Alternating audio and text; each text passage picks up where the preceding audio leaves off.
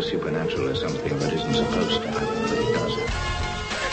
AM 1420, WBSM presents Spooky South Coast with your hosts Tim Weisberg and Matt Costa.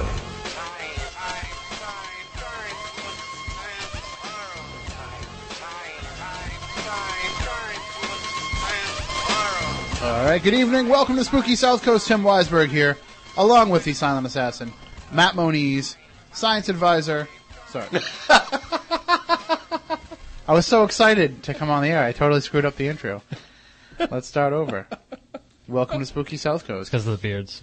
Tim Way too many here, beards in here. along with the silent assassin, Matt Costa, science advisor, Matt Moniz, and an alien life form that has taken over his face. the symbiotic, uh, hairy creature that he's tentatively calling Beard.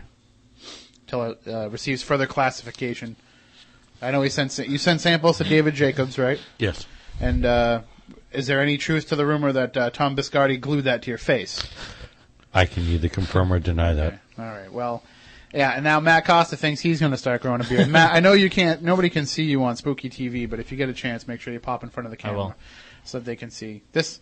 uh, It's I'm pretty. looking rugged. It's pretty amazing because you Rugged. you didn't look like that yesterday when you said you were going to start growing a beard. Should I get involved in this? I've already kind of got the goatee going. It's not really more bushier than your goatee. Uh, that's- well. Actually, I'm married, so there's no way I could get away with uh, participating in this contest. But anyway, that's not what we're here to talk about tonight. We're here to talk about. Normally, we talk about the paranormal here on Spooky South Coast. Tonight, we're going to talk about a little bit of hidden history that you might not be familiar with, uh, not only for the locals here in the South Coast and Cape Cod area, but also uh, to our national and international listeners as well. We always hear back from people when we do shows about local history. It seems to be something that's uh, extremely popular, and I wonder if it's because of our area being so unique and having such a rich history, or if it's because maybe if you listen to a lot of paranormal talk shows, it's stories that you don't get to hear from other parts of the country. So, whatever it is that you like about the local stories, we love bringing it to you. We love educating you about things that we know about, and we really love learning about things that we don't know anything about. And that's kind of the case with both uh, things that we'll be discussing tonight. Uh, I was unfamiliar with the whole story of what we'll discuss in the first hour Bellamy's Bride, The Search for Maria Hallett of Cape Cod by Kathleen Brunelle. She's going to be joining us to talk with us about who Maria Hallett was, uh, who people said she was, and all about her love affair with the pirate Black Bellamy. We're going to talk about that. We're going to talk about how it relates to some of the paranormal tales of Cape Cod that you may have heard. And uh, then the, coming up in the second hour, we're going to talk about four brave freed slaves who defended this country, well, defended this colony in the Revolutionary War and were given some land by the town of Plymouth for their efforts and the, the efforts that modern day uh, people are making to build a museum on that site. So we're going to be joined by a representative from the Parting Ways Project a little bit later on, Wayne Ibn Musa Barboza. And you might have seen the story uh, in last week's Standard Times uh, by uh, Jack Spillane about Parting Ways. So we're going to talk about all that and more. So I'm just happy that we can bring this history out there, guys. I know that you love to learn about this stuff as much as I do. Of course. Matt Moniz, who uh, had last week off, he was out partying. but w- one of the things that we talked about last week is, you know, we talked about Spiricom. Yep. And we talked about some of the claims against it, we'll say. And it seems like, you know, a lot of the times when we're dealing with history, uh, people tend to want to shoot it down just as much as they want to prop it up in, in the years ensuing.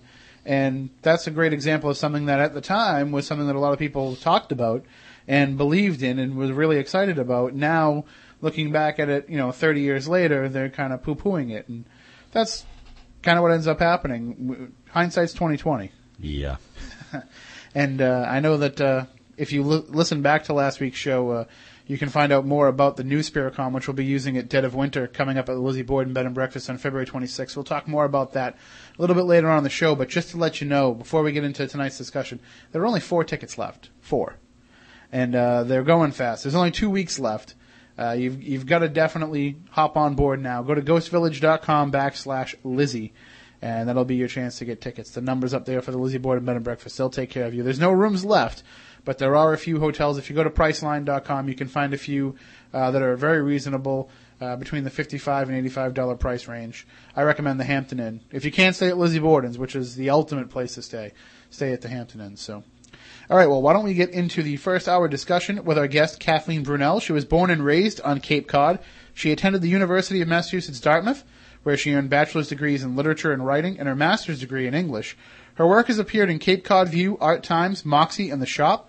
She currently teaches English at Old Rochester Regional High School in Mattapoisett, and she lives with her husband Robert, their son Balin, and their two golden retrievers. Probably not too far from our studios. Good evening, Kathleen. How are you tonight? Great. How are you? Oh, we are spooktacular, as we say here.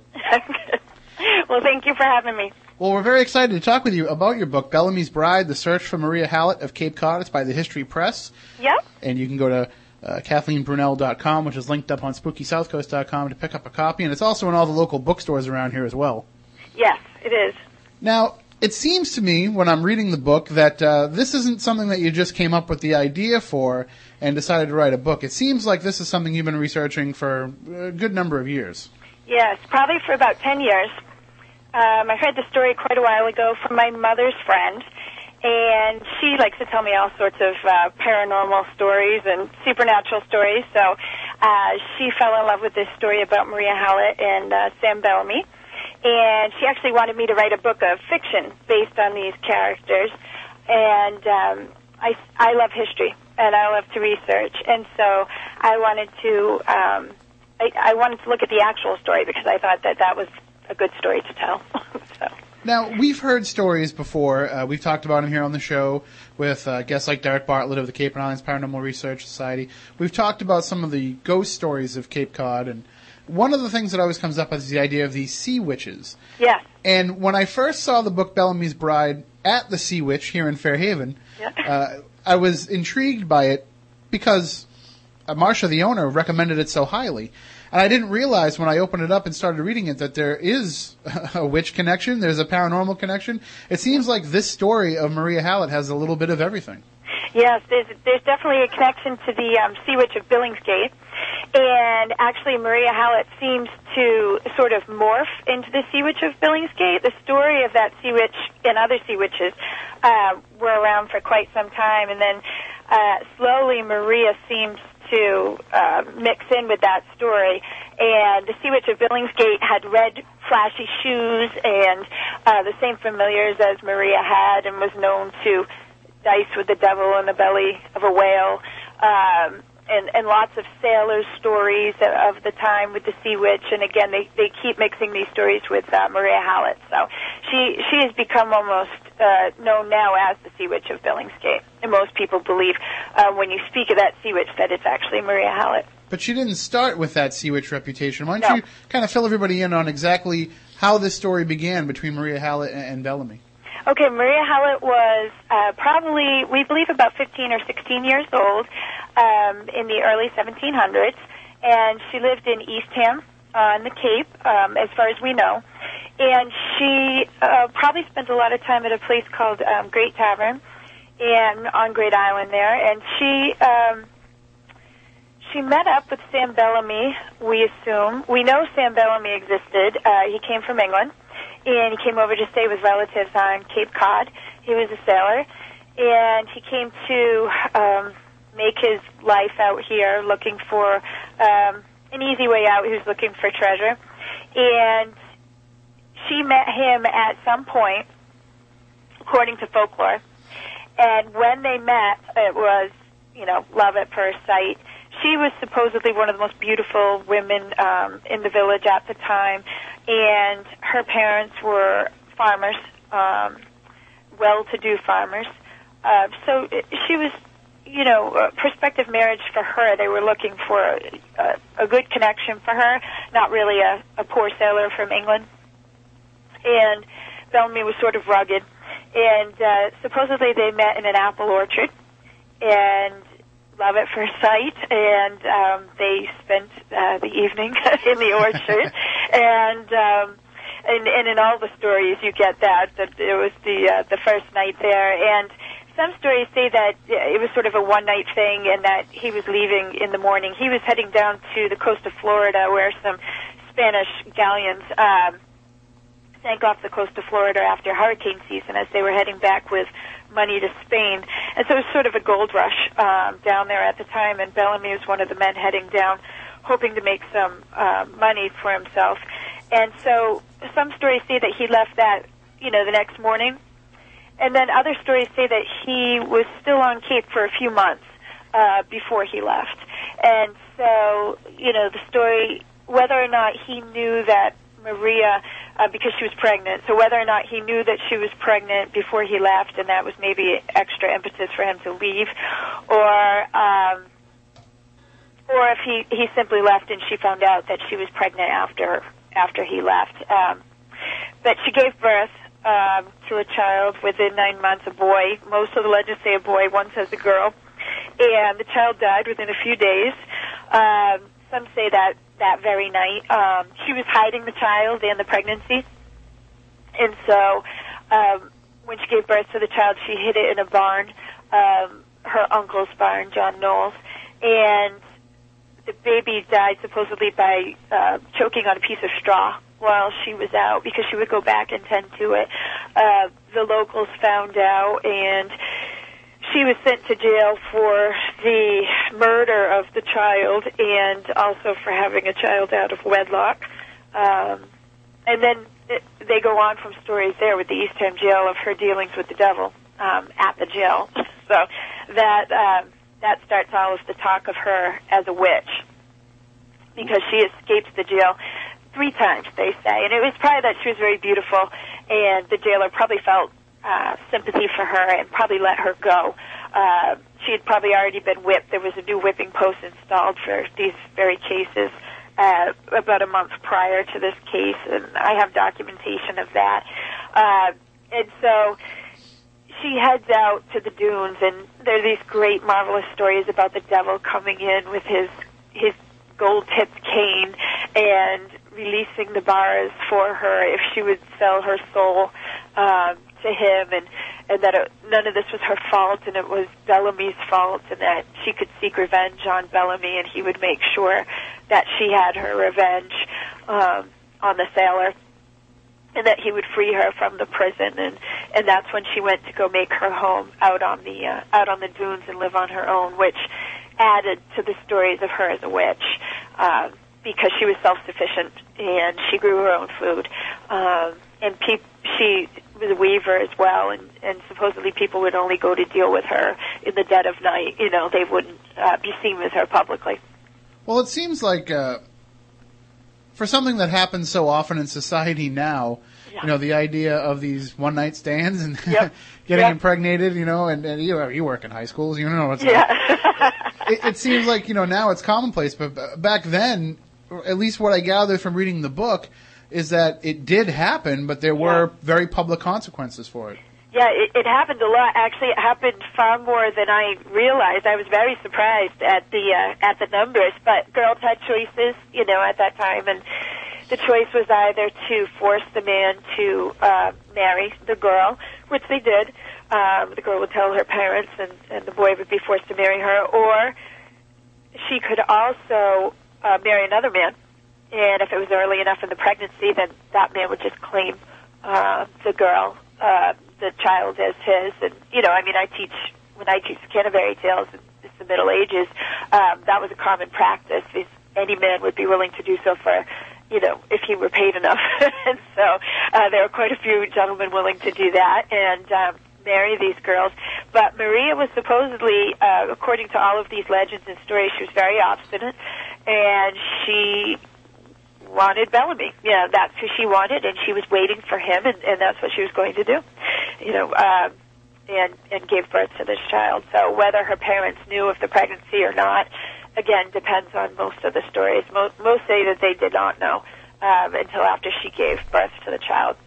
And and what's interesting, just as she starts off as this pretty young maiden who develops a reputation of a witch, uh, maybe not deservedly so. It seems like Bellamy is somebody who starts off with, you know, kind of.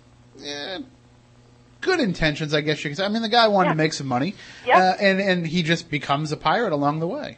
Right, because many of the uh, many of the sailors down in the Caribbean at that time, uh, they were all turning pirate, And so, and he felt, you know, he had a philosophy, and his philosophy was basically that he had every right um, to, he had every right to board ships and to take uh, the booty from the ships because he felt that the government was doing the exact same thing in England.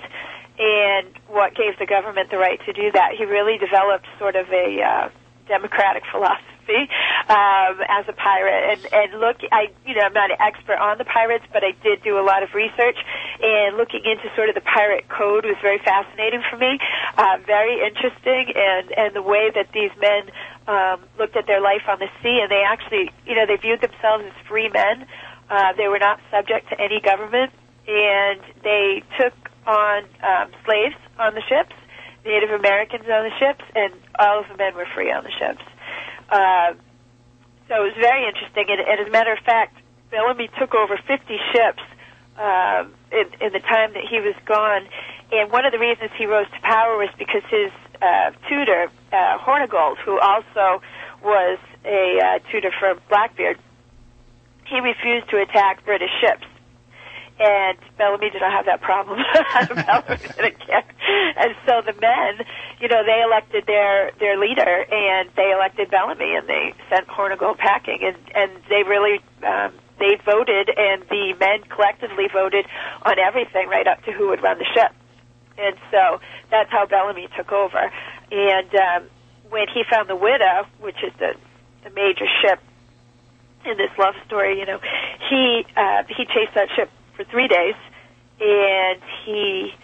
Uh, they did have skirmishes there to get that ship, but there were only a few ships where he actually had to battle to get the ship. Usually they just put the pirate flag out, they went over, they boarded the ship, and they gave the captain uh, one of their lesser ships in the flotilla and sent the captain on his way and they gave the crew members the option to join or not. The only people they wouldn't give an option were as carpenters, if they needed carpenters, um, etc. Anyone they might need, uh, they would sometimes force those people onto the ships. But other than that, they gave them uh, the option.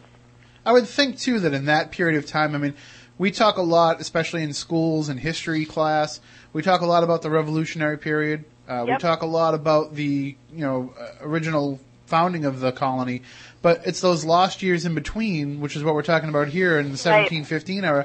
You Yeah. know, it, we're post King Philip's War, we're post Salem witch trials. We're at a time when you know uh, our basic understanding is that the mounting tensions are against the English.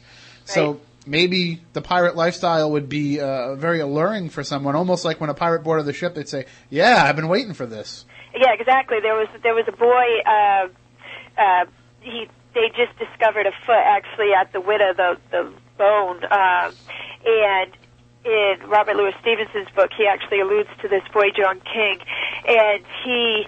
Uh, they say that his his mother didn't want him to go, but when he was given the option to go into the pirate ship, he wanted to go. You know, he was just a boy between nine and twelve years old, and they they've they actually the shoe was still attached, uh, and they have uh, this at the uh, Whydah Museum in Providence, Provincetown. So fascinating, but yeah, surely an alluring uh, an alluring life, an alluring option. And Bellamy didn't want to go home empty-handed, you know. And if if the stories were true that he wanted to marry uh, Maria and he wanted to prove himself to her family, then he had to come home uh, with some sort of money. And by the time he got down and was searching for the Spanish galleons, uh, really the Spanish had recovered everything that they could from that wreck, and so there was nothing to be had. And so he did what everyone else was doing, and he went on the account, you know, as they say, and um, he felt he felt strongly about the fact that he had a right to do that, and that um, he was not subject to the British government.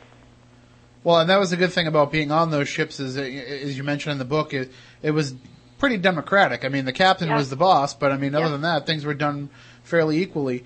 Uh, but with that being said, you know, uh, there there was the the chance that you know one pirate was going to screw over another pirate, Yeah. you know, maybe from another ship, and is is that kind of what's believed? What ended up happening to Bellamy when when the uh, I'm sorry, how do you pronounce the name of the ship? The Widow.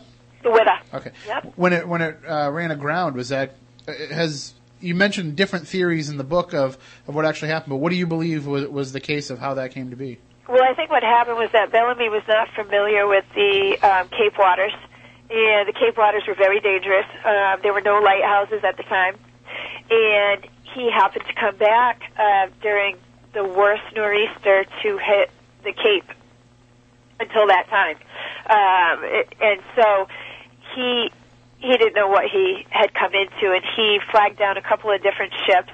Um, the first ship was a Portuguese um, ship full of wine. And actually, one of the funniest things as I was researching is that his sailors, you know, he he had his sailors board the ship. He had seven sailors board that ship named the Marianne.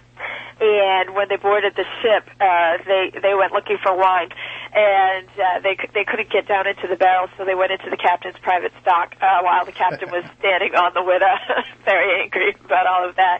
And uh, there was a, also another uh, ship that he had. Uh, flagged down the Fisher and basically asked them to bring him into port. Um, he wanted to get into P Town, uh, is where he wanted to go, and because of the storm and because of the bars, the Widow was a very large ship, and it was his uh, flagship. When he found the Widow, he knew that he would head home. Uh, This was a ship that was named after an African port. It was a slave ship. Um, it was christened in England, and it was headed on its way back um, to England with all of the treasure, and he knew that that was the ship he would go home with, even though he captured, you know, 50 prior to that. And so this was a a big ship. Um, he he loaded it with cannons from his other ships, in addition to the cannons that were already on it. So when the smaller ships ran aground in the storm, and they were supposed to hold the lantern to help Bellamy into port, um, you know, stories there are stories that say, well, you know, they didn't want to help him into port because they were afraid that he would raid Provincetown, um, and so they, you know, uh, led him onto the bars. The other ships were able to uh, wait out the night, but when the Whydah hit the ground, the ship literally broke. And when the ship broke, all of the cannons from the different decks came down um, onto pirates. I mean, there were over a 100 pirates that washed up, but plenty of them who were uh, literally pinned. Uh, the boy I was talking about before was was one of those pirates, li- literally pinned. Um, under the weight of cannons and decks and everything else. And so I, I think that he got, you know, everybody said, why is he going to the Cape? You know, nobody liked to um, head into port around the Cape at that time because of the storms that would come up. And he was, in fact, supposed to go to Maine um, and meet up with his quartermaster in Maine, and they would go there and uh, clean the bottoms of the ships and you know get everything together. And but no, he wanted to go to the Cape, and everybody said, you know, why did he want to go to the Cape? And uh, of course, the big part of the story is that he went for Maria, and he was going to get her um, and and take her out of there. And so uh, he decided to risk it. The weather had been good on the way up. It was April, you know, and um, this storm came on suddenly, and I suspect that he had no idea. And by the time he was in it, it was already too late. It turned out to be one of the, you know, the storm of the century. Right? Absolutely. It, it was the worst to hit up until that point, and as a matter of fact, they say that there was actually uh, the Cape was actually split. Um, and enough of a break for Cyprian Southack, who was um a map maker, sent in by the British Crown because, of course, when they found out there was sunken treasure, they wanted it, they claimed it, and uh, he was able to get a whaleboat through. Wow. And so, yeah, so um, it was a devastating storm. And the people of the Cape were used to, you know, shipwrecks. Um, you know, there's the old uh, moon cussers. These were people who did the same type of thing I was talking about with the lanterns, and maybe um, because there were no lighthouses, you know, they would put the lanterns out and uh, force some of these ships to run aground, and so they could collect whatever was was left. And um, by the time Cyprian Southack came to the Cape looking for this treasure, uh, the people of the Cape had already picked the Whydah wreck clean, absolutely clean. And they said, "What shipwreck? there is no shipwreck. You know, we have, we don't know what you're talking about." And um, he, I found a great old advertisement at the Mass Archives, which was really cool about how he said, you know, uh, that everybody who took treasure from that ship had to come at a certain time and meet him, and they had to give it back, and that it belonged to the crown, um, and that and subjects they had to do so. And so there were some who brought um, pieces back, but they also uh, they told him he was responsible for the bill of burying all the pirates. And he said, we shouldn't have buried them if you knew they were pirates. And they said, well, we did, and someone has to pay the bill, so you have to pay the bill. And it turned out to be just about the amount of money he had made uh, from the people who brought money from the uh, goods from the ship. And so he left with nothing uh, but a cold and a hatred for Cape Codders. he was none too pleased. Uh, and supposedly his own ship was stopped by pirates on his way back to Boston. So I don't know how true that is, but uh, he had nothing to give them. so. Well, it seems like though, as as much as you know, Bellamy became a feared pirate uh, out in the open seas, uh, he it seemed like he had honorable intentions to come back and and uh, get Maria and to have that life that he hoped uh, he could provide for her. Yeah. You explore in the book the many different reasons as to why uh, she might have ended up in the mythology that she did. Uh, wh- whether or not it was a matter of you know she lost her love and uh, or whether or not it was a matter of she felt burned by her love, whatever it is, she definitely morphs into something different than who we meet early in the tale. Absolutely, she transforms, and we're talking only a matter of years. You know, um, in these legends, she goes from this beautiful, um, notably this this beautiful woman uh, who could have had anyone. They say down the long arm of the Cape, you know, all over the Cape, uh, known for her beauty, to literally to this hag. Uh, uh, of a woman uh, who who lived on her own, and and they say, like like you were saying, that perhaps she wanted revenge on Bellamy. Perhaps she felt that what happened to her was his fault, that he wasn't coming back for her, uh, that he lied to her, that she wanted revenge on him, and that the wreck itself was her doing, her pact with the devil, um, that she did this. Um, for revenge. Some people say that she um, she just longed for his return, that she loved him, that she, she was not angry with him. She knew he would come back for her, and that she would walk the dunes at night, and you would hear her cry in the wind, and it was the cry of her uh, waiting for her love to come back. And if that were indeed true, uh, the place at which she had her hut, which they call Goody's Hollow, and you can see on old maps, uh, if you look at where the shipwreck occurred, she was literally feet from that wreck, and and she would have seen it because she would have been walking these dunes at night. Now, whether she knew Bellamy to be on the ship or not, she would have been down there at that ship because she, like other people, would have gone uh, when these ships wrecked uh, to collect what she could. Um, she was supposedly very good with herbs, and she may have, you know, ministered to some of the um, sailors uh, who washed up on shore. Uh, perhaps maybe she would have even seen Bellamy himself. He was never, um, they never, you know, claimed to have seen his body on shore. Um, so some people say that he survived, and uh, perhaps he did, and you know, perhaps they went to P Town together because uh, a lot of the stories say that they would have been accepted there.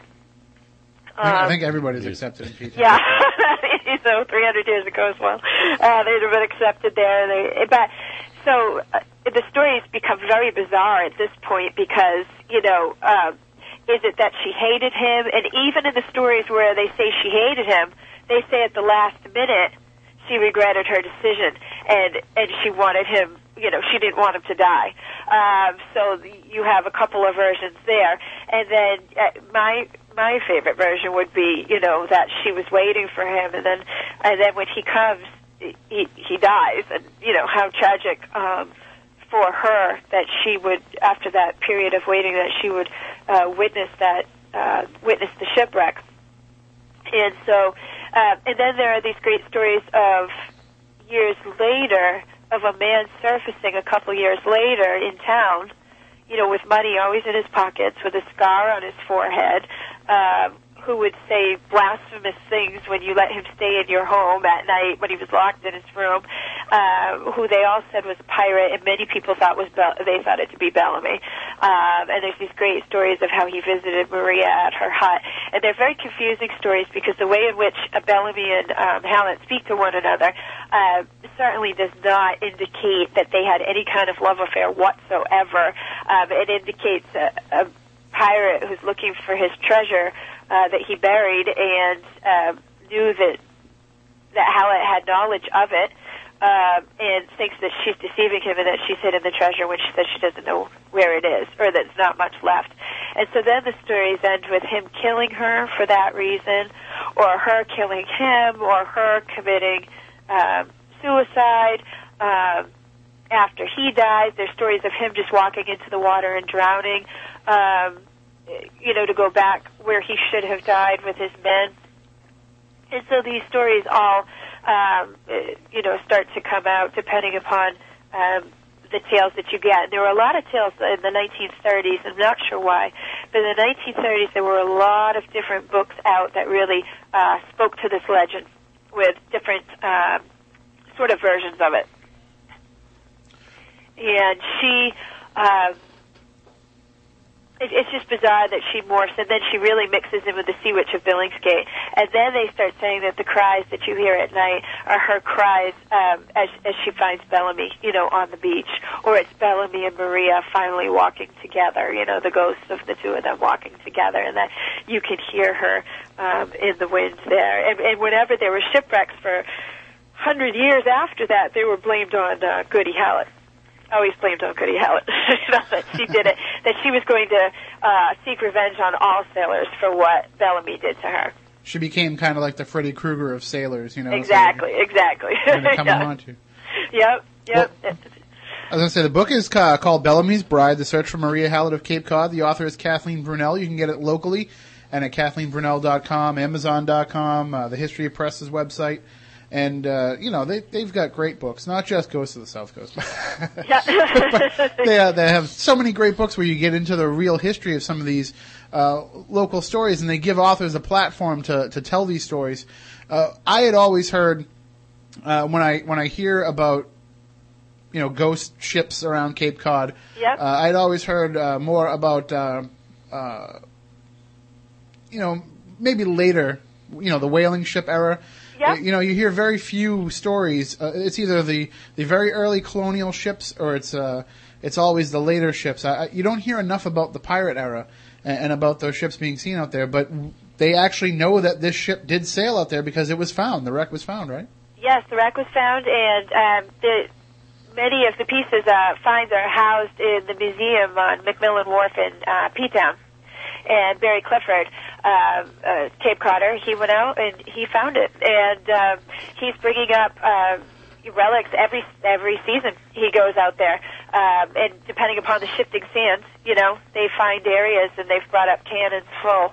Um, amazing, amazing finds. And and one thing too about pirates, the other thing is uh, witches, and you don't often hear about witches on Cape Cod. And what I found fascinating was that while you know they were hanging witches in Boston, it, they did not hang witches on Cape Cod. They didn't do that, and I, I thought that was very interesting. Um, as a matter of fact, if if you if someone claimed that you were a witch, and your claim was found to be faulty or there was no evidence, you were fined. Huh. Yes, but I thought that was really interesting. And really, she was just sent off. You know, she was jailed and she was sent off, but she wasn't jailed for witchcraft. I'll say I know a few witches on Cape Cod now. So Uh, they'll be happy to. Happy They to like their witches. That's what it is. And they have for a long time. So, in the early stages of the book, you explore the, the story, the legend, and the lore of, of Bellamy and Maria Hallett. But later on in the book, you really start to get into their identities, especially Yes. Maria's and who she might be. yep. And with that, you start peeling away some of the layers of the legend, and you start getting to the root of where some of these, uh, you know, symbols that are in the story might actually come about. And I thought that was really interesting because instead of just taking the story at face value, uh, you kind of picked it apart and really saw the different allusions uh, to other stories. Yes, and I, I, you know, we know that Bellamy existed. We know the ship existed. Um, we, basically know that every part of the story existed except for Maria. You know, she's the only one for whom we don't have any documentation. And so, what I wanted to focus on was I wanted to, I wanted to try to find her um, and to see if I could. And so, I had to look at many different women. Um, and first, I had to pick apart, like you said, the folklore itself, and I had to look at all of the different stories and all of the illusions, and and um, the fact that they meet in an apple orchard, you know, is sort of biblical, and um, and, and so then. I, uh, you know, I looked at different women of the time, and I really narrowed it down. And I, I really feel I have it narrowed down to two uh, women, uh, Mehitable Brown and uh, Mary Hallett. and I had an interesting experience when I went to the graveyard and I looked for Mary Hallett's grave, and um, it was early in the morning, and there there are tons of Halletts on Cape Cod, and especially in Yarmouth. Um, this is where the graveyard is, and so it took quite a long time to um, find her grave, you know. And then when I finally found the grave, you know, it was very early, um, March and uh, of last year, and and I, I just put my hand on the grave, and this very small breeze just sort of, you know, went right through, and it really felt like. Um, that was it, you know. She was the one. kind of a little sign like- there from the other side. I really did. You know, it was really, really interesting, and and it felt good. You know, it felt like um, like I had her, and I, I we do have a will um, from uh, Mary Hallett, and she died as a spinster in 1751, and she she died in the will. It talks about the fact that she's going to be buried in a necklace of golden beads and uh, going through the research, I won't go into uh, specifics, but basically, you know, there'd be no reason for her to have those golden beads, uh, nor would there be a reason for her to be buried in them unless they were very sentimental to her, because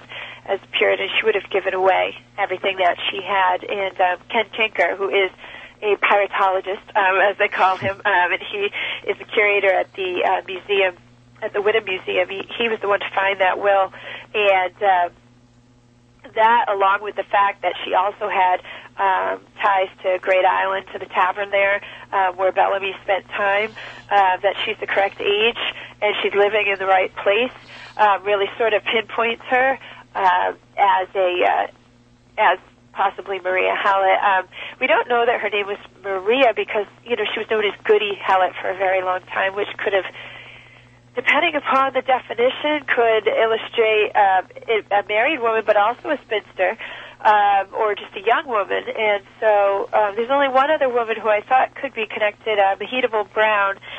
She married Hallett. She married Mary Hallett's brother John, actually, and um, her uncle is John Knowles, which I found very interesting because all the stories say that Mary uh, Maria Hallett gave birth to her child in her uncle's barn, her uncle John Knowles. So this Mahita, Mehitable Hallett, through the genealogy, her uncle is John Knowles. So I found that very interesting. And after a year, she just disappears. She marries John Hallett, and within a year, he marries someone else, and she's just gone. And she marries him in the same year that Bellamy and Maria supposedly had their affair. And he was a sailor, and he would have been away. So I wonder if something happened there, too. But after my experience in the graveyard, I really like to think that Mary Hallett is actually Maria Hallett. Uh, there, there is no grave for Mehitable Hallett. Uh, there, there's nothing for her. There's no death record. Uh, you can't find anything, but yet her husband, there's records for him and everything he does. The new marriage, his children, everything.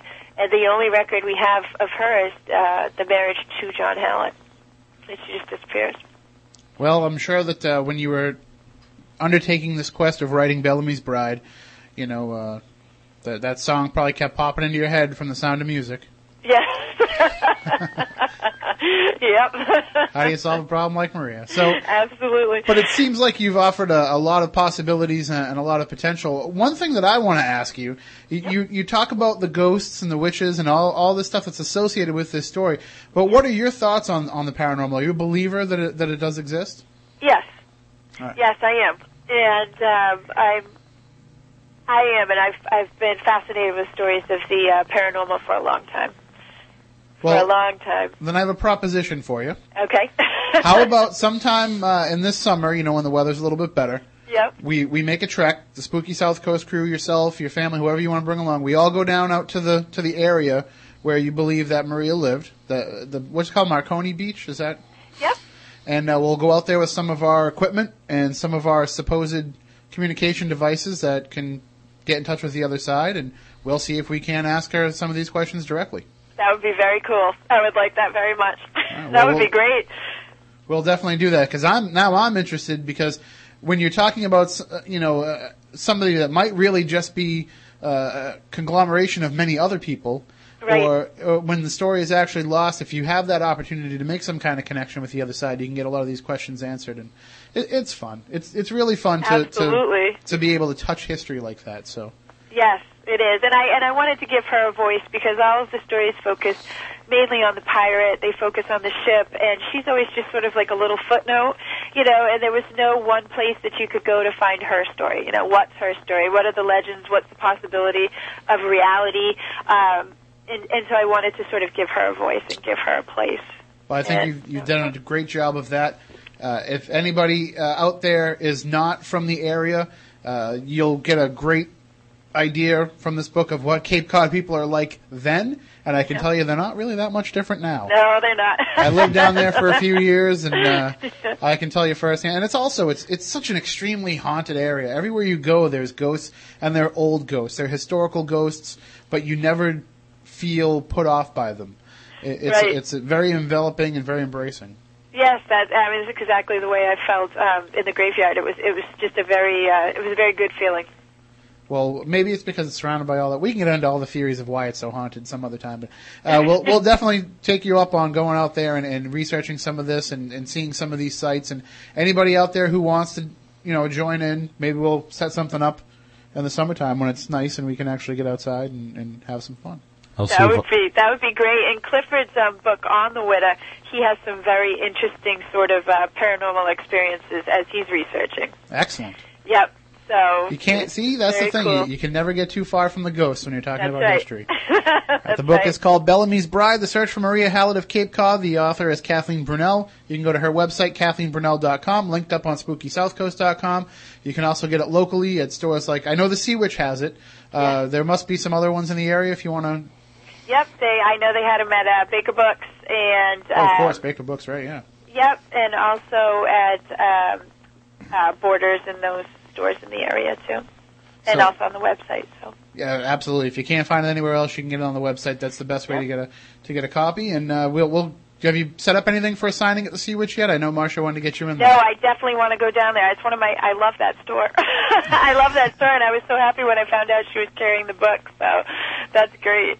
Um, it's it's such a great store. Well, thank you for giving us a paranormally themed love story that we could share here right before Valentine's Day. thank you, thank you for having me. All right, thank you, and uh, good luck with everything, and we'll be in touch. Okay, thanks a lot. Have a great okay, night. Okay. You too. Bye bye. Kathleen Brunelle again, the author of Bellamy's Bride, The Search for Maria Hallett of Cape Cod. Coming up, we're going to explore a little bit later on in the area's history. We're going to talk about the Revolutionary War and uh, four brave former slaves who fought and defended this burgeoning country back then uh, and the land they were given in Plymouth and what it means to people of today and what they're trying to build there as well. With our guest, uh, Wayne Ibn Musa Barboza. He's the vice president of an organization called Parting Ways. So we're going to talk about that, and believe it or not, there's some paranormal connections to that story as well. So stay tuned. We'll be right back with more. We'll also tell you a little bit more about Dead of Winter if you haven't heard all the details yet. You'll know them by the end of tonight. Only four tickets left. Ghostvillage.com backslash Lizzie. What are you waiting for? They're going to be gone. Moniz's Beard is going to buy two of them. We'll be right back with more here on Spooky South Coast.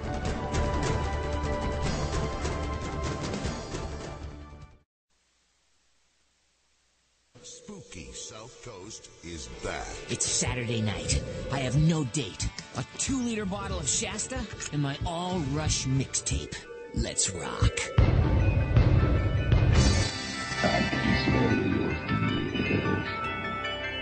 I'm not afraid.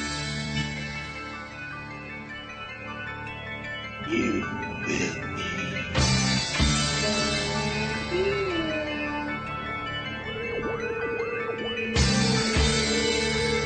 Welcome to Spooky.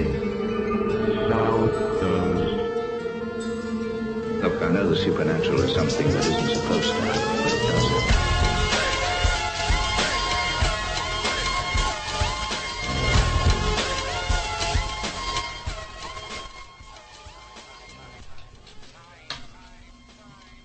Welcome back. Hour number two of Spooky South Coast. Let's see if I can get it right this time. I'm Matt Costa. He's Tim. No, wait. Tim Weisberg. The silent assassin Matt Costa. Science advisor Matt Moniz and his beard. So if you're watching Spooky TV, you can see that thing in living color, and there's actually a couple of different colors in it. So, oh, there he goes. Huh? And we just went from uh, hundreds of viewers to three. Thanks for staying in there, Chris.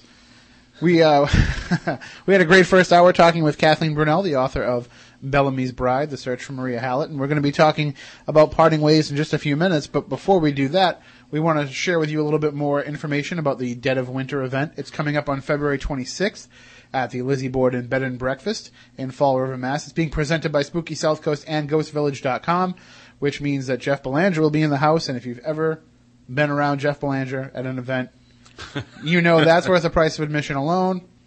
And uh, if that wasn't enough for you, we're also going to have Bill Chappell's new Spiricom that people can actually use on the investigation that night. It's going to be dinner. It's going to be investigating. It's going to be lectures, not necessarily in that order.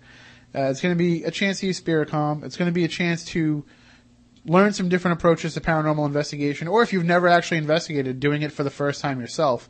And uh, it's I, I'm just excited. I was looking over some of the guests that are coming for this, and it's going to be a real mix of seasoned veterans and. Uh, Yep, and as Dave said, it's a chance to touch the beard in person. The beard will be there, actually signing autographs. Moniz, I don't know if he's going to make it, but the beard will be there. And uh, you may even, if you're lucky enough, find pieces of it in your dinner. So, can we make sure that that doesn't happen, Matt Costa? Producer and co-chef of this event. I, I say. I say co like I'm really going to help. but uh, you, and of course, as we mentioned uh, on previous shows, you're also going to have my wife's Oreo brownies available to you, also worth the price of admission alone. There's four tickets left, $125 a ticket. You got to go to ghostvillage.com backslash Lizzie or call the Lizzie Borden Bed and Breakfast, and you'll be able to get some of those four remaining tickets. Uh, I also want to throw a couple of shout outs. Is that what the kids say? Shout outs out there? First of all, I want to thank our friend Dave Schrader at Darkness on the Edge of Town Radio for promoting the event this week and having Jeff and Leanne Wilbur, the owner of the house, on talking about the history of the case and the ghosts and, and you know Dave being in Minnesota and also you know people listen to him nationally and internationally. You know a chance for another part of the world to get more of the Lizzie Borden story more than just what we hear in the nursery rhyme. So uh, thank you for that. Also want to say thank you to Thomas O'Callahan uh, who emailed from Manchester. No not Manchester New Hampshire. Not Manchester by the sea. We're talking about Manchester England. And uh, he's a loyal listener so we want to say hello to him for dropping us a line.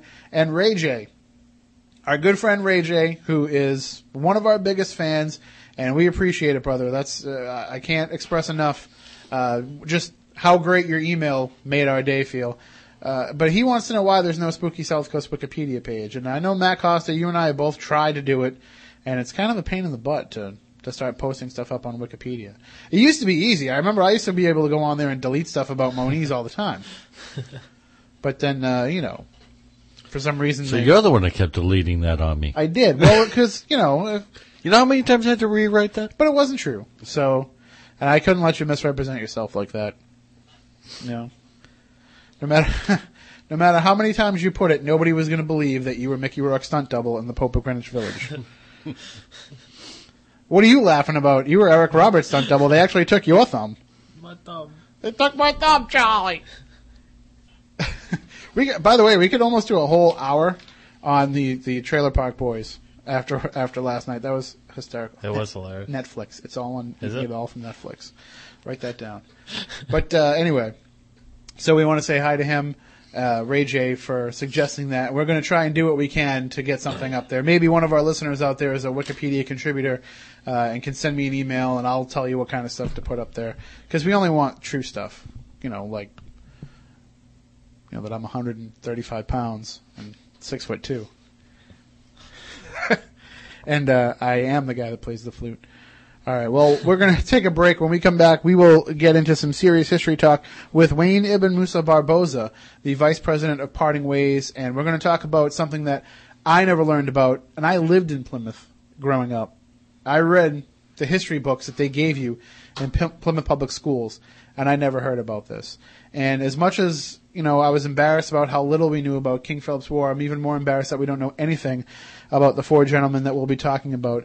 These four souls, uh, four brave souls, former slaves who defended our country in the Revolutionary War and the efforts to build a museum in their honor on the site. So we're going to take a break. When we come back, We'll talk about that. We'll also take your calls. The phone lines are going to be open 508-996-0500, 1-877-996-1420. You can also email us spookycrew at spookysouthcoast.com or jump in the chat room at spookysouthcoast.com slash spookytv. We'll be right back with more.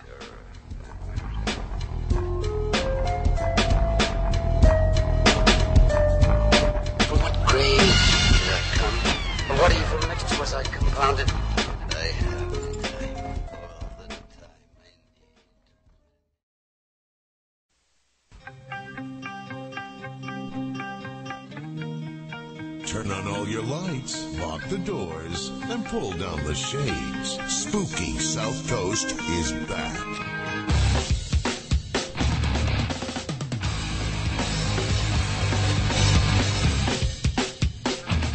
All right, welcome back to Spooky South Coast. Tim Weisberg here, along with the silent assassin Matt Costa, science advisor Matt Moniz, and joining us on the phone now is Wayne Ibn Musa Barboza, the vice president of Parting Ways. And uh, you can check out their website while we talk, partingways.org. They're also on Facebook and on Twitter, and uh, you can find out all the information about Parting Ways, the organization, what they do, the site, what they're trying to preserve. Uh, but we're going to talk with Mr. Barboza now about all that. Good evening, sir. Thank you for joining us. Good evening. Thank you. I, I first learned about parting ways through Jack Spillane's column in last Sunday Standard Times, and I have to apologize for that being the first time that I've ever heard of it. I, actually, as I mentioned before, growing up in Plymouth, uh, and I went to Plymouth Public Schools in my elementary years, and I don't ever remember hearing about it from any of my teachers. Well, that's not something surprising to me because uh, parting ways is one of the nation's biggest secrets. Uh, it connects to uh, the founding fathers. Uh, I think you know by uh, the little research you may have done that the um, um, the, the people that fought in the actual war was only three to five percent of the people, Mhm. and of that three to five percent, five percent were African Americans. Now, it only makes sense that uh, uh, during slavery time, that some of these men were fighting for the landowners and the slave owners. And uh, when the war was over, Washington made sure that each town gave these men some land, their freedom, and provisions like any other veterans. You know, so what it boils down to, over time, it all uh, uh, evolved into the town owning the lands. And is that how it would go? Even though they would uh, kind of bequeath these land to the soldiers that, that fought, it was still technically the town that owned the property? Well, actually, the, the, they waited, like they do now, they wait until the people who know the real story die off. You follow what I'm saying? I, I think I see what you mean, yeah. Yeah, they die off. Or if you don't write in the history books, of course, all you have to do is sit on the line, sidelines and wait for the people who witnesses to die off, and you got one story. It, but when I'm I'm hearing the story, you know, as I said for the first time, uh, it seems to me though that it's probably representative of something that happened in a lot of areas in a lot of communities where you know these uh, African American soldiers, these freed slaves who defended the country, were given an honorarium, but then eventually shuffled away from the history books. Yeah, it, it, you got it. I, Yeah, and, and only time this comes up uh, is once a year. You know, we have the uh, shortest month of the year. We have the Black History, and because um, we, we have icons, uh, the founding fathers, you can't shake them any more than you can shake the uh, office of the president. You know, get in trouble. and uh, a lot of politics took place uh, over the generations on how they, they got that land because it ain't just Plymouth. There's uh, uh, Kingston's involved, and in fact, I'm in Rhode Island, and um, the Newport Tower has a, a great history ties into this uh, Portsmouth Memorial, which is dedicated to Black patriots. Well- now the whole nation doesn't need to have a memorial. This is it's only hidden here in Rhode Island. I I just I, I don't understand why uh, when you know these it's not like these men were you know s- still enslaved at the time that they that they served and that they were kind of being forced to serve. I mean these are, are gentlemen who did not have to do this, Uh, they enlisted to defend this country, a country that the whole reason they were here was because they were forced to be here originally. Yet they wanted, they they love the idea of this country enough to fight, and I can't understand why that isn't being honored. Well, uh, that's the whole problem. This is what began the whole story about parting ways. At the time, um, I was busy doing uh, activism uh, in, with the youth and so forth when I first heard about it. And when they took me up there, I only had Crispus Attucks, the Boston Massacre, you know, the basic stuff. Mm-hmm. And to tell me after uh, going to the Mia Mia March, uh, and knowing most of the people that were organizing this big event, and none of them knew anything about this history, just blew me away. All right. So when I went out to Plymouth, here we are in the middle of the woods, and we find these graves. And there's not four graves, there's five. Okay? Now, we do a little bit of research, and we find out from the library there's four file cabinets of virgin documents, such as birth records, deeds, et cetera, et cetera, um, that were hidden uh, in the library by the library keeper who just resigned at that particular time. And she said there was bundles that were thrown away of African American and Native American history. There was tons of stuff thrown away, and this was the last remnants before she retired. She hung on to it, and she kept these file cabinets right in her booth, you know, her little uh, compartment where she worked in the library. So now I wondered how come these archives weren't documented and you know put in for public view, you know, for research. Mm-hmm. Well, when we finally got the drawers open because they had been closed for a long time, we looked at these things have never been touched. It, I mean, if you pull the paper, it's brittle. It's all handwritten documents. so, of course, that's going to lead you to dig and research more. So the more digging we did, we found out there was a specific reason why they didn't want the black founding fathers or the black veterans in the history of America's foundation because it tied in with the slave issue. Because there would be no oh, there would be no. I mean, it took uh, 30 acres of of uh, hemp just to provide the rope for one ship. Now, who's picking all that hemp? Mm-hmm. Okay, so there's a lot of labor involved. And when you talk about the Wampanoags and the Cape Verdeans and so forth that have been living there, we're going back to 1100, not 1492 and not 1620, 1100.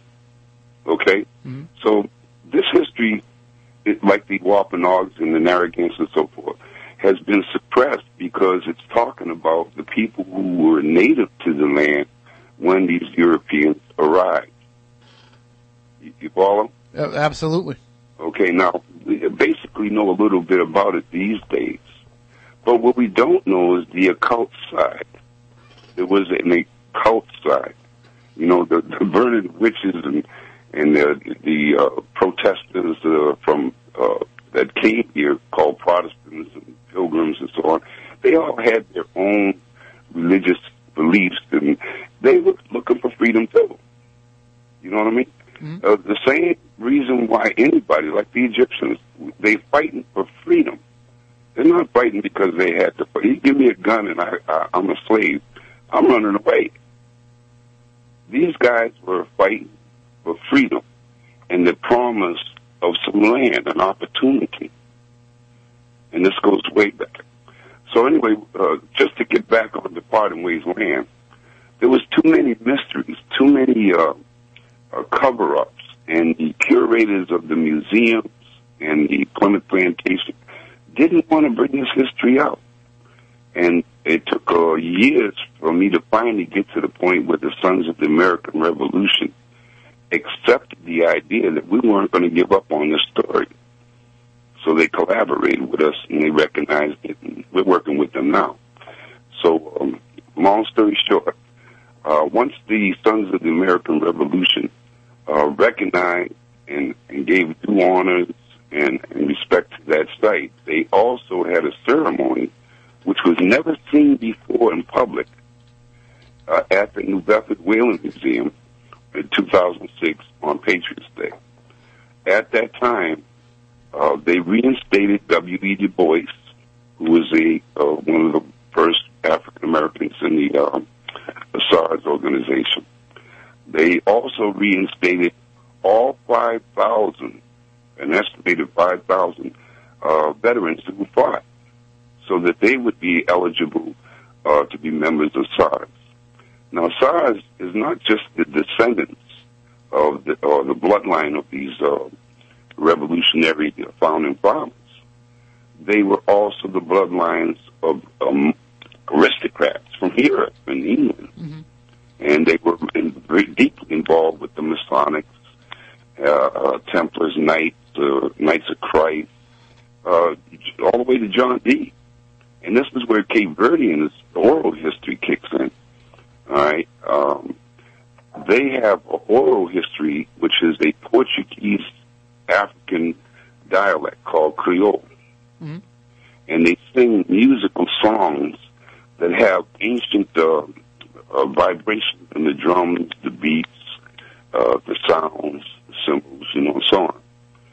And it kept bringing back um, this museum that's located in Plymouth where the articles they were showing, it kept ringing a bell to me because they, they were vases, the same kind of vases you see at the Sea Scrolls, you know, and they were calling it Tamaran Johns that came from uh, Caribbean area, which ain't true. You know what I mean? So when we went to the uh, curators museum, the Plymouth Plantation, uh, you name it, historical societies, nobody had information, and the ones that did didn't want to give it up. And we're talking about learning institutions like UMass Boston, Dartmouth, Brown University, and so on. Now they've been holding on to these artifacts and this uh, information and had uh, a couple of days. Each time they have a dig, they're keeping this information and putting it aside because you can't do the parting ways story or the story of these black patriots without rewriting the entire history of the founding of this country, which discloses a Masonic occult founding. Hmm. Now this sounds like uh, something that we've discussed with other people off the air. The and uh, actually, in full disclosure, uh, I'm I'm actually standing next to a, a Mason now, and uh, Matt Moniz uh, has been a member for a few years now, and I try to get the secrets out of him, and I can't. And I know he knows them. Well, that's that's the whole thing. These days, and I'm sure you'll have to agree with me. Um, the Masonics are anxious to get uh, information and to uh, uh, bring new life and new blood into their lodges uh, because the jig is up. You know, they know that the history has to be recovered and rewritten. That our icons weren't, uh, you know, gods, and, and you know they were humans, and they had, uh, you know, they had another side. But most importantly, how it ties in is the denying these veterans, because this is what Parting Ways is all about. Denying these veterans, these founding fathers, who evidently fought side by side with Indians, blacks, even women during the revolution, before the revolution, and working under Washington were given sovereignty as a citizen in this new nation. That can't be taken away. That's why the land is under the control of the Department of Interior. Okay? Now, when I uh, got the book on um, the Department of Interior puts out on African uh, information, it had nothing about the slave trade when it came to the Cape Verdean Islands. In fact, even the maps excluded the islands. It excluded the words, excluded the culture, etc. And this is the most important part. Cape Verde is where the slave trade began. Really? Because, yes. A lot of people think that the slave trade, as they call it, uh, started when Columbus come over here and, you know, and, uh, took the land. Now they needed blacks. But it's the other way around. Okay? first off, they weren't doing no trade; it was a kidnapping, and that didn't take place until after they had killed off many tribes: the uh, uh, Arawak, the Wampanoag, the Batuk. The Batuk, especially, were taken to the women were taken to uh, Cape Verde for a hybrid experiment to create a a, brown skin uh, hybrid of their own that they could trust, so they could turn their back and let them do the labor. And they had to teach these Cape Verdeans uh, as their own children. All right, how to navigate ships, how to control the uh, slave products and services that they had to provide. You know, uh, like anybody, they got a little money, they're going to pay people to do the work. Why not get a son or a daughter? You know what I mean? So they they were uh, even up until the say the seventies. Cape Verdean people actually had on their birth certificate that they were Caucasians, and they were treated entirely different from the African Americans. They, they believed that, like the uh, British African uh, immigrants, believe that they're British. you know what I'm saying? Oh, I know what you mean. Uh, especially if you you're Portuguese, you know the Knights uh, Templar or the or the Knights of Christ uh, from the Portuguese Castle of Tomar. They're, these were the Sinclair tribes. Well, Are you familiar with them? Yeah, well, I've, I've heard of them in, in some of the literature that I've read on the Templars. Well, they built the Newport Tower. In fact, um, this winter solstice, there was a lunar eclipse that took place uh, at 10 something la- the night before the Venus alignment. And some of the, uh, in fact, I can uh, tell you the name of the person. He's the editor of the uh, Masonic uh, Lodge in East Providence.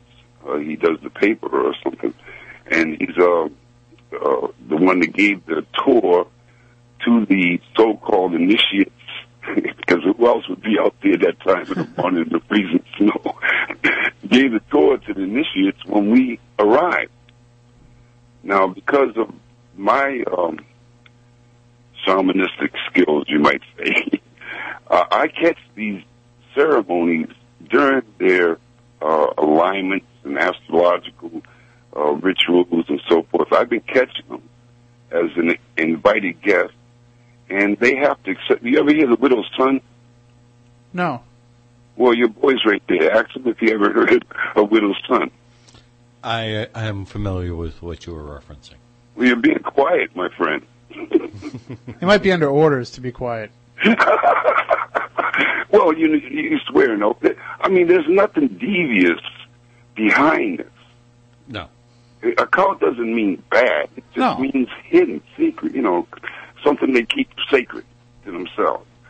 But the idea that uh, you're keeping the labor, the sacrifices, the deeds, and all these things that were uh, heritage for the African Americans that live in, in this country today, and to look at their the uh, uh, how you say these stats say that you have to have a two point something to be sustainable as a race, and here we had one point six, and they kill off one hundred fifty thousand a day. You know, at the uh, um, birth control centers and planet. All this is going on in our community.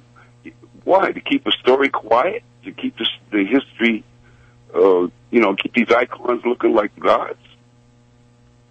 You, you follow where I'm coming from? No, I definitely do. So parting ways has been suppressed because of this. Because you can't, just like the Indians, you cannot tell the true story without destroying the lying story. Well, the the mythology that they've built up. okay, we'll call it mythology.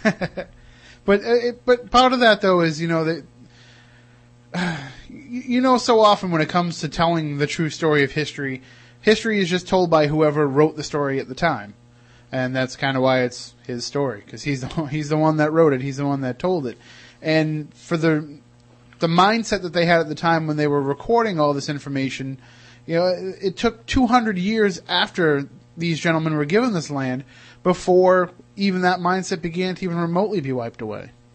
Okay, but we're in the 21st century. The race is over. Mhm. We're a human race. All right? Now, as Americans, don't you think we should revisit this little problem? This we should discuss. This, this should be on the table somewhere where these soldiers could be recognized. Absolutely. Well, what is stopping it if you don't think there's something uh, big? if it's not a conspiracy, what is stopping congressmen, and senators, and veterans organizations for 70? I mean, well, we're talking. Uh, I got involved. The history goes back to 72. Our charter goes back to 1972. What? In fact, the people that were back there in 72 weren't famous. They were called Dick Gregory, but nobody knew him. Spike Lee, but nobody knew him. Uh, I can name a few other great leaders. Jesse Jackson. They all knew about this. But when they got the land and was supposed to build a museum, entities, so to speak, sidetracked them with success. Mhm. And they kind of forgot about the mission. And this kept happening for 30 something years. Okay? Now, only um, me and this brother, who's the president now, uh, we're two veterans who were trying to get this story told, uh, have been working on it for the past 10 years. And no matter where we turn, no matter black governor, don't matter what race you are, nothing. This is a story that, for some reason, denies these veterans of the recognition and their descendants the heritage of that recognition. And, and that's what's the most amazing about this story is that I, I looked up some of the information in your history on, on partingways.org, and for 30 years now, over 30 years, it's been recognized on the National Register of Historic Places. And you would think that that alone would get the ball rolling to have some sort of museum built there. And reading Jack Blaine's column, you see how many different legislators and how many different governors and senators and whoever this has been brought up before. It seems like everybody kind of gives you that initial promise to help. Well, they, I believe they have good intent, Mhm. but you got to look at the, um, let's say, legal side. And I can actually name names now because, uh, uh, God bless him, he passed. Uh, Kennedy uh, stopped this thing back in the seventies, basically because the the African Americans during that time were treated with deliberate indifference, and the Cape Verdeans were like the only mediators between the races at that time, and they wanted to build the nuclear power plant up there. Now, the old man that um, kept this history alive, Andre family, uh, he just died the other day. Uh, he's five generations. They actually, his children worked in the dig and everything. Um, the point is that they were uh, discredited. They lost their jobs. They actually took a case all the way to uh, the Supreme Court and fought it himself, and and vir- virtually won it. But the the compensation thing changed with the politicians. You follow what I'm saying? Yep. All right. So, in, in, in the history behind it, where Bechtel, now remember, Bechtel back then was building these nuclear plants and so on.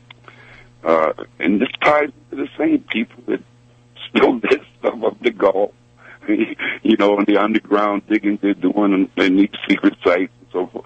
These are the same people. Um, they've taken the native lands and the uh, people's culture and their, their their whole background and heritage, and they industrialized and commercialized it for profit, which is normal for you know today. We understand that commercialism, you know, uh, it's a it's, it's a type of Necessary, necessary evil, I guess you could yeah, say. necessary. But where were the percentage, the the five percent of, of, of African American jobs? Where were in fact Plymouth Plantation refuses to recognize parting ways as a part of uh, Plymouth history. Now, why is that? Man, that that I mean that to me that's the most inexcusable part. It's one thing to have these politicians that are happy to shake your hand and promise you to look into funding and then not deliver. We've kind of come to expect that uh, from politicians. But when you have an organization whose sole purpose it is is to uh, you know perpetuate the history of the Plymouth colony, you can't ignore part of the Plymouth colony. But it's it's one thing to say what is right and moral, if it's not being in practice, it's just talk. And this is what's been happening. These guys, these politicians and, and people have uh, good intent when they start, but somewhere up the chain, someone says, squash it. I haven't seen in the past 11 years one dime donated towards this effort. And the ones that do support us, such as the Sons of American Revolution and um, uh, the, the Daughters of uh, Dar and all these um, veterans organizations that have been involved, they just invite us so that they can appear as though blacks are now being involved. Well, you say that you haven't seen a dime of donations. You mean from the government and from, these organizations? Any organization from any, any. I'm saying any. And we're a nonprofit since 1972. But you, you you must have some private individuals who are putting up donations. Most of the individuals that are involved that are putting up anything is coming out of their pocket are the members of Parting Ways. So that should show these other organizations that there is, you know, people who are supporting this, who are passionate about this. You know what it boils down to? You- We, we know what everything boils down to. Group, a group like Plymouth Plantation or some of these legislators, they look at it and they say, you know, it's a nice idea, and when we need the PR move, we can do it. But for now, we look at it, and it's not really going to be a sustainable economic thing for us to invest the money in. If we thought we were going to start getting twenty dollars a ticket to have people go through there like they do at Plymouth Plantation, it'd be a different story. And that, that's you know how well, it works. no, I, I beg to disagree with you on that. You don't. You don't. Oh no, they'll. I'll give you an example. The the one memorial that's dedicated to the Black Patriots in this country is located in Portsmouth, Rhode Island. I don't think they have a black population up there, but it's way out. Okay, and it's the middle of two highways. Okay, uh, there's no structures around it for you to really park or to sit or anything like that. But it's built so uh, geometric. It's on ley line. It has a uh, square door where you could walk through a uh, portal. On one side, it has the the other side has the image of the black. It's a beautiful, beautiful memorial, but nobody goes there. No, no school buses. no kids know about it, except for what we put out there. It- It's not promoted, not even by the ones who will support us at events. And these events, because it's usually televised or it's public and it's political, and and they look bad. So you know we kind of use each other. Mm-hmm. You know, but as far as money, you put your money where your mouth is, and I can hold in my hand five fingers and tell you one of those fingers ain't paying. These are the members. Okay. Okay, the, the board. That would be the thumb, right? Excuse me. That would be the thumb, right? it seems like that. It Yeah. seems like that. But you're talking about guys that have been dying off trying to sell this story, who have been ruining their personal and family fortunes trying to to get this thing out there, and they're not professionals. Professionals take it, get your grant to store it somewhere, and archive it, and and just get the money every year, get another grant, put a little paper out on it, to, you know, and keep it in the the, the university.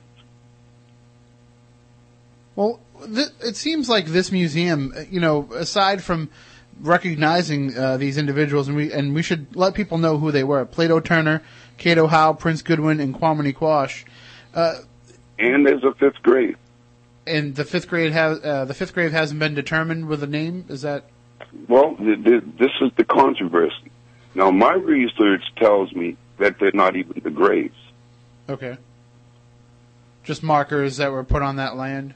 My research tells me that that land was very important. In fact, every bit of the land that was given by this uh, proclamation that Washington told the, the towns to do were specifically um, uh, back in those days. They, they they put them on ley lines. They call them energy lines, whatever geometric lines, and supposedly it, it generates good energy. Okay, they build their churches, they build their you know temples, they cast on these lines. Well, that land happens to line up with some very significant sites. Okay, and we're talking about the Newport Tower, the Kensington Runestone, Stonian. These things are lining up for a reason. And the Templars and these uh, uh, researchers today are finding out they also uh, align to the stars, and astrology, and things like that. Now, what do they know that they would want to just wipe out an entire group of people from the history books? Who got that land? For example, the first thing built on that land was a road that divided. Okay? Then later on, they put a school, a Catholic school. Mm-hmm. Okay? Now, where did they get permission? Because the Department of Interior didn't give it to them. You wouldn't build on a cemetery or another historical site, would you? You're talking building the school. Building a private school. A religious one at that, you know. Uh, you know what I'm saying? Uh, Mhm. A parochial school. And and for those who are, are familiar with the area, we're talking about this is on Route 80 in Plymouth. Right, Uh, we're right talking about the the Sacred. Heart High School. Right. And uh, I can tell you, I've gone down that road many, many times uh, over the years because uh, it was kind of my back way to a lot of things, and I never realized that that parting ways was even there. Oh, there's, there's a lot more to this land deal. Trust me. Uh, in fact, they was getting ready to. When I came in the picture, they were getting ready to build a crematorium across the road from the cemetery. And um, when you look at the what the condition the site was in, I, uh, you couldn't find it. You had to push pushes like a uh, outback. You know what I mean? To get into the site, there was no parking. You had to park on the side of the road uh, on an angle because there was no parking space. We made them put a sign, and they put a little small ten by twenty sign. Uh, so we built one, and they, uh, I built it personally. Put a big white sign there so people could see it. Made them put a parking lot or clear the land, and we we did a few other little beautifications up there, and we started doing ceremonies and rituals at events like Thanksgiving and so on, etc.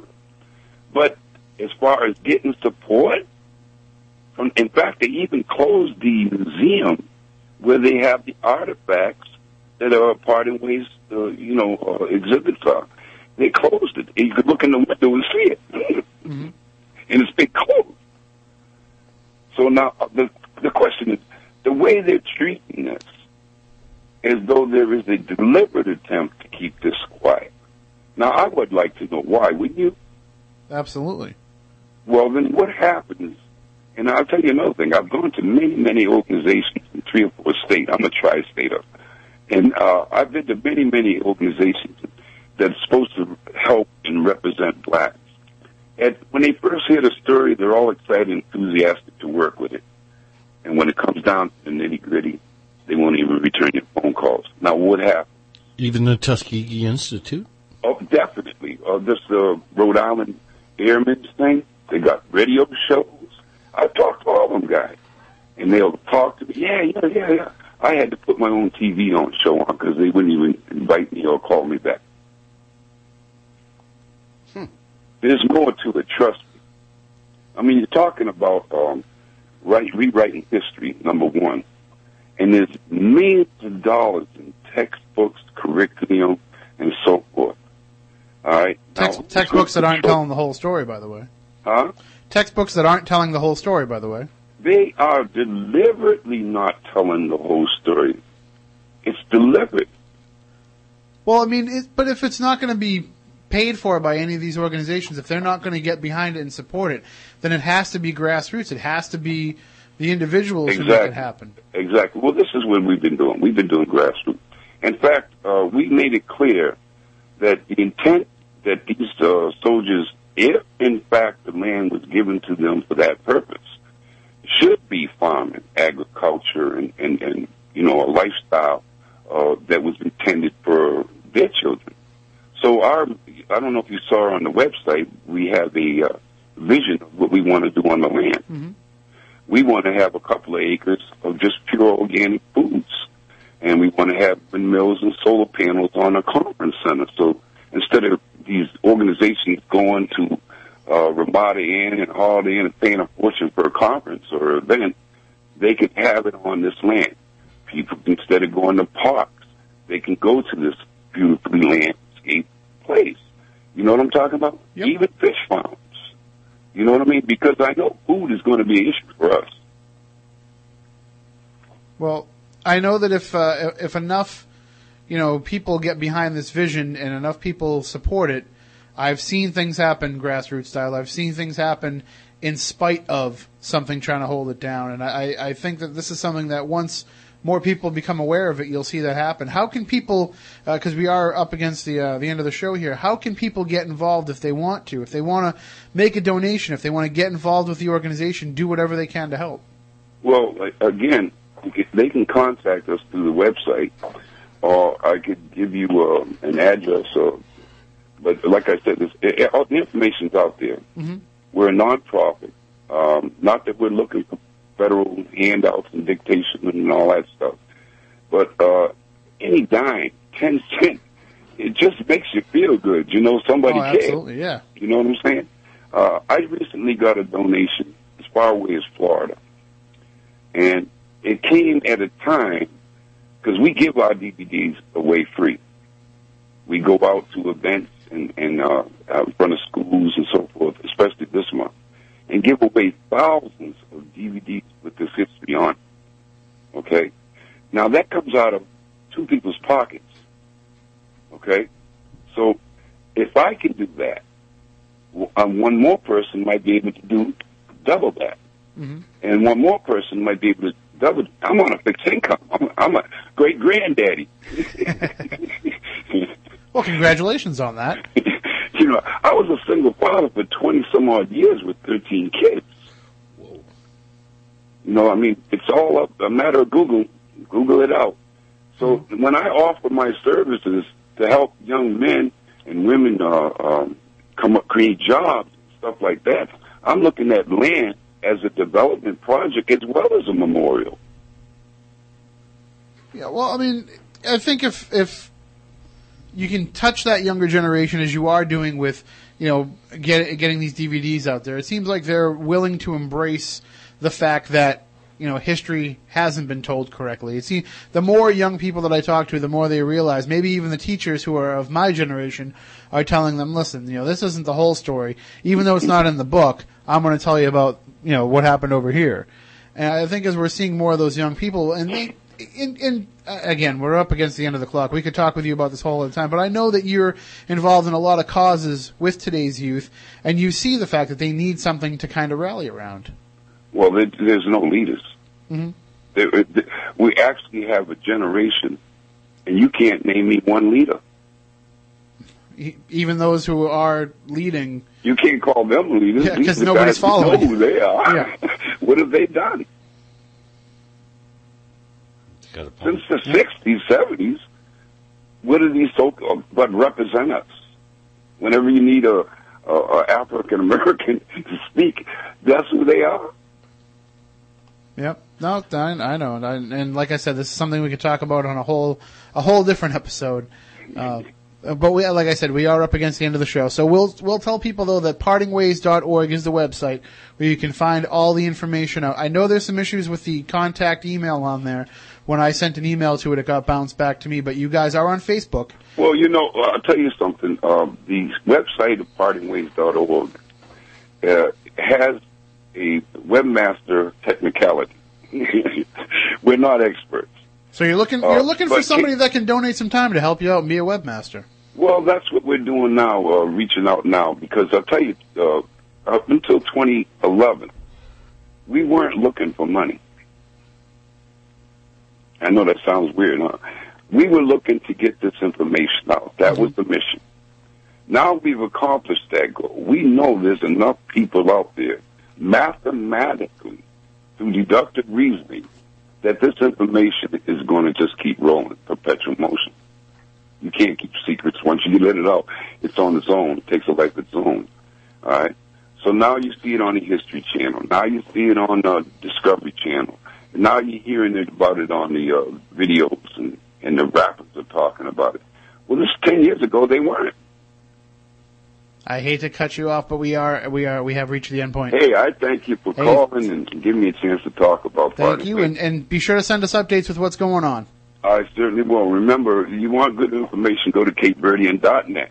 Absolutely. CapeVerdean.net, and then Parting Ways is partingways.org. Dot org. All right. Thank you so much. Thank you. Good luck with everything, and uh, like I said, stay in touch, please. All right, you have a good night. You too. All right. We are uh, we're up against the end of the show, but uh, be sure to join us next week. Stanton Friedman and Kathy Marden will be joining us to talk about their new book, Science Was Wrong. So until then, stay spooktacular.